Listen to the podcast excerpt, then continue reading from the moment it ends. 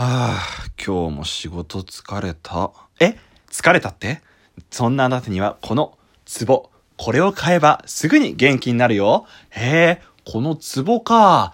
ツボね。ツボ、ツボ、ツボ。ボツ。白黒ハンガーのちょっと隙間に放送局。さあ、始まりました。白黒ハンガーのちょっと隙間に放送局。お相手は白黒ハンガーのピルクル土屋です。この番組は寝る前の数分間やスマートフォンをいじってる時間など、皆さんの寝る前にあるちょっとした隙間時間に、僕らのたわいもない会話を聞いていただこうというラジオ番組です。ぜひ、寝る前の数分間や、通勤、通学の電車に乗ってる時間と、ちょっとした隙間時間に僕らのたわいもない会話を聞き流して、えー癒されていただけたらなと思います。はい、よろしくお願いいたします。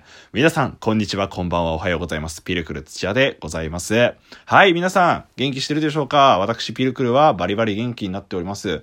最近の、なんですけど、こう、偏頭痛、偏頭痛なのかな？わかんないんですけど、こう、ちょっとやっぱ頭痛がするようになる時があって、で、僕今までの人生で頭痛薬ってあんま飲んだことなくて。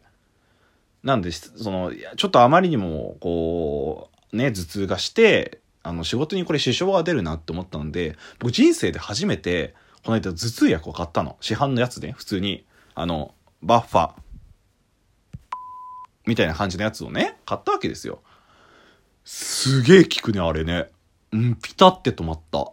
でもね、あんまり飲みすぎると、飲みすぎるとね、薬物中毒になっちゃったりとかするので、うん、気をつけたいところではあるんですけど、なんか、そう薬って、もちろんプラシーボ効果もあると思うんですけど、なんかこれもあ、これ飲めば安全みたいな、そういうところありますね。んこれがプラシーボ効果があると思うんですよね。なので、まあなんかそこに頼りすぎちゃって、結局、ね、ぐだーってなっちゃうのが一番良くはないと思うんで、適度には距離を詰めたい、あの、取りたいなと思うんですけど、まあこれからはちょっと、困った時には助けてもらおうかななんてことを思ったりしてます。モンスターとかレッドブルとかそういうエナジードリンクもそうよね。これちょこっと、いや結構前の回でお話ししたと思うんですけど、僕はそういうのになんていうかめちゃめちゃ弱いんですよ。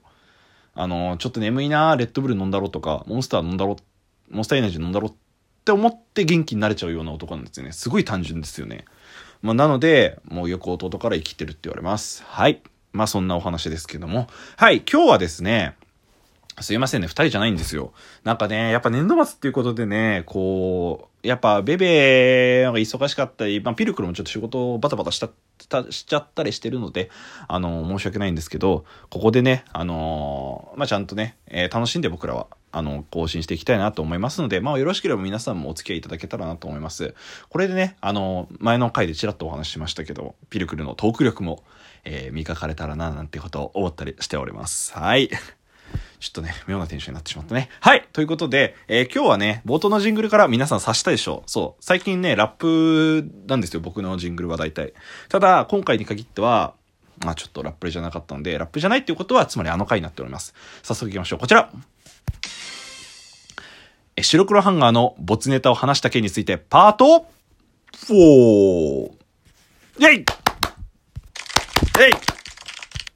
えいえはい。もう妙なテンションになっております。はい。ということで、あれ？ピルクルもしかして話すネタがない？そう思ったあなた、そんなことないじゃないですか。違う、でもこれね、この、没ネタに入ってるネタっていうのは基本的に1個で12分喋れんネタなんですよ。なので、それを合体させようっていう感じです。まあ、定期的にやってね、僕もせっかく考えたので、こうやって小出しにしていけば、ウィンウィンじゃないですか。で、実際僕がこう持って、話したいなと思ったことなんで、まあ、それも話したりするんですよ。ただ12分持たないってだけなんですよ。なので、細かくこうね、あ、皆さんもあるあるとか、それなーって思ってくれる。それなって懐かしいね。はい。というわけで話していきたい白黒ハンガーの定期的にいきます。えー、没ネタです。まあなので、えー、思ったことをちょっと話していき、ね、それに理由付けもして話していけたらなと思います。はい。ということで、まず最初こちら。えー、アニメとかドラマに出てくる食べ物に影響されがちっていう話です。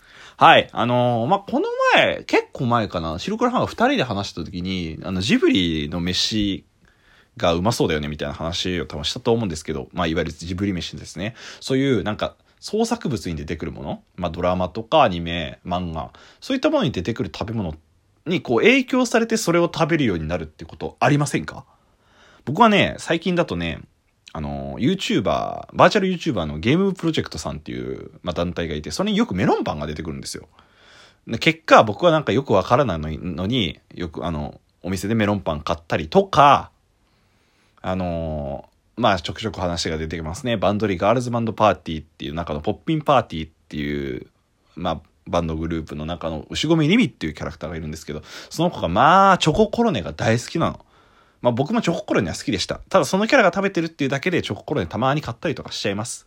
まあそういうことです。そういう何かに影響されて食べ物ってすごい食べるようになったりとかするじゃないですか。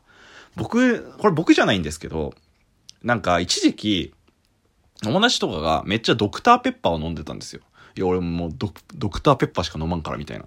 とか、なんか、今までそんな微塵も感じなかったのに急にドクターペッパー買い出したりとかするやついたんですよ。なんかあれ、どうも、あの、シュタインズゲートっていうアニメがあるんですけど、それでよく出てくるらしいですね。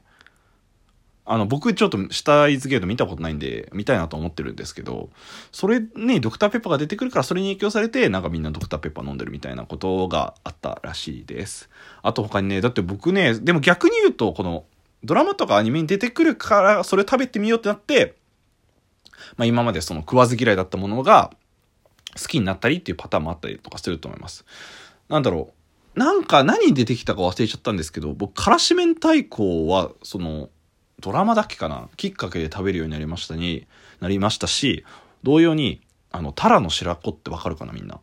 なんか、そういう白い紐みたいな感じのまあちょっとこれ好み分かれるかなっていうものがあったりするので、回転寿司屋さんとかで見てほしいんですけど、タラの白子っていうのが、えっ、ー、と、なんかその出てて、あ、これうまそうだな。ちょっと食べてみたいなと思って、お寿司屋さんで食べたりしたら、それうまくて、なんかそればっかり食べたら友達に惹かれたりしました。はい。そんなね、あの、創作物に影響されて、この、新しくね、自分の道を切り開くじゃないけど、食べたりとか、好き嫌いがなくなったりっていう、まあある種そういう、性の側面っていうのいい側面もあったりするんじゃないかななんてことを思いました。はい。そんなことをふと思ったよって話です。これは結構なんか盛り上がりそうだったな。はい。ネクスト次。人は意外と人の顔を見ていないんじゃね？っていう話ですこれどういうことかって言いますと、皆さんこう、例えば近くにいる友達とか、会社の同僚とか上司とか、まあ、後輩とか部下とか、クラスのやつとか、人の顔って覚えるじゃないですか、一回見て。で、あいつだ、おお、おはようってなるんですよ。でも、結局それだけなんですよ。この顔はそいつだっていう、頭の中で多分脳内で認識するんですね。これ何があったかって言いますと、昔、昔っていうか学生時代に、まあそういうちょっと、僕コンタクトだった時があったんですよ。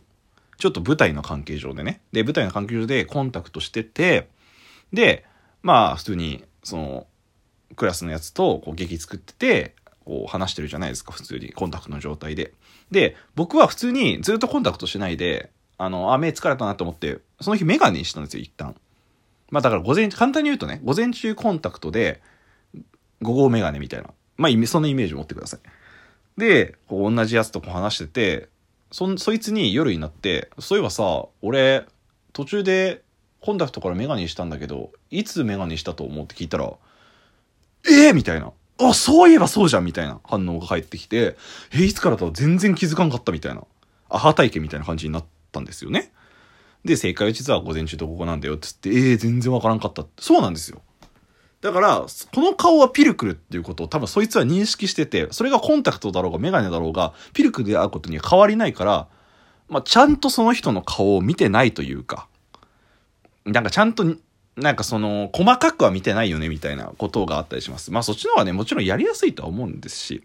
で、僕は接客業でお客さんとこう話す機会があるんですけど、なんか一回お客さんともそういう話になって、なんかメガネを変えたんだけど、全然、あの、気づい、気づいてくれんかったし、まあ、向こうもそう言ってたけど、私も気づかんかったみたいな話をしたんですね、お客さんと。だからそういう顔の細かいものとかって意外と気づかないのかななんてことを思ったりしました。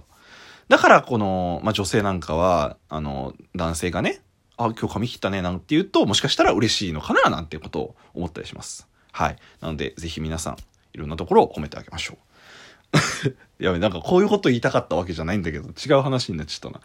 まあ、意外とね、人の顔に注目してみるのも面白いかもしれません。意外な変化があったりするかもしれませんね。はい。続いて。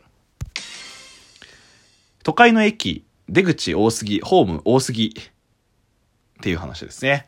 まあ、これはもうなんか、別になんか話すネタとかじゃなくて、もう愚痴です、もはや。僕は結構、やっぱり、なんかお山の方というか、田舎の方、地方の方だったので、まあ、学生時代も、その子供の頃もね。なので、いざ都会にこうやって出てくると、都会って、まあ、北と南はわかる。うん。で、東と西まであるのもわかる。なんか、西、な、なんていうの、北東じゃないですけど、あるやん、その真ん中ぐらいの。8個ぐらいあるじゃん。しかもさ、あれってさ、なんかその駅によってさ、同じ、例えば、新宿駅だけど、新宿駅2つぐらいあってみたいな。で、そこの線、あの、路線が違って、乗る電車が違ってみたいな。だからこっちは Google 先生とかで、あ、新宿の何分にな、何分着くからそこ行きゃいいんだなって思うんだけど、え、新宿駅のどこみたいになるんですよ。これはね、ちょっとね、まあ、しょうがないとはいえね、もうちょっと僕はね、焦りますよ。で、僕は結構時間とかしっかり守りたいタイプの人間ではあるので、それで、いや、全然違うじゃんってこう、焦ったりして、こう、わーって言っちゃったのはいい記憶です。そう、なんか、こう見ると、あ、なんか地方のその、改札が一つとか二つしかないのって、すげえ楽だなっていうのを思いますね。だってこう、やっぱ走ったりしなくていいもん。わかるから。どこ出てどうなのか。まあ急いだら走るかもしれないですけど。はい、そんな、あの、愚痴みたいな感じですね。これね、で、分かったでしょ？皆さん。これ12分話せないんですよ。その、駅の出口多すぎ問題で12分話せないんですよ、僕は。なので、こんな感じになってしまいました。はい。皆さん、今日は、あの、妙なテンションのピルクル土屋に付き合っていただいて、ありがとうございます。はい。あの、もうね、あの、僕もね、ベベと久々に会ってお話ししたいです。はい。えー、以上になります。お相手は白黒ハンガーのピルクル土屋でした。じゃあね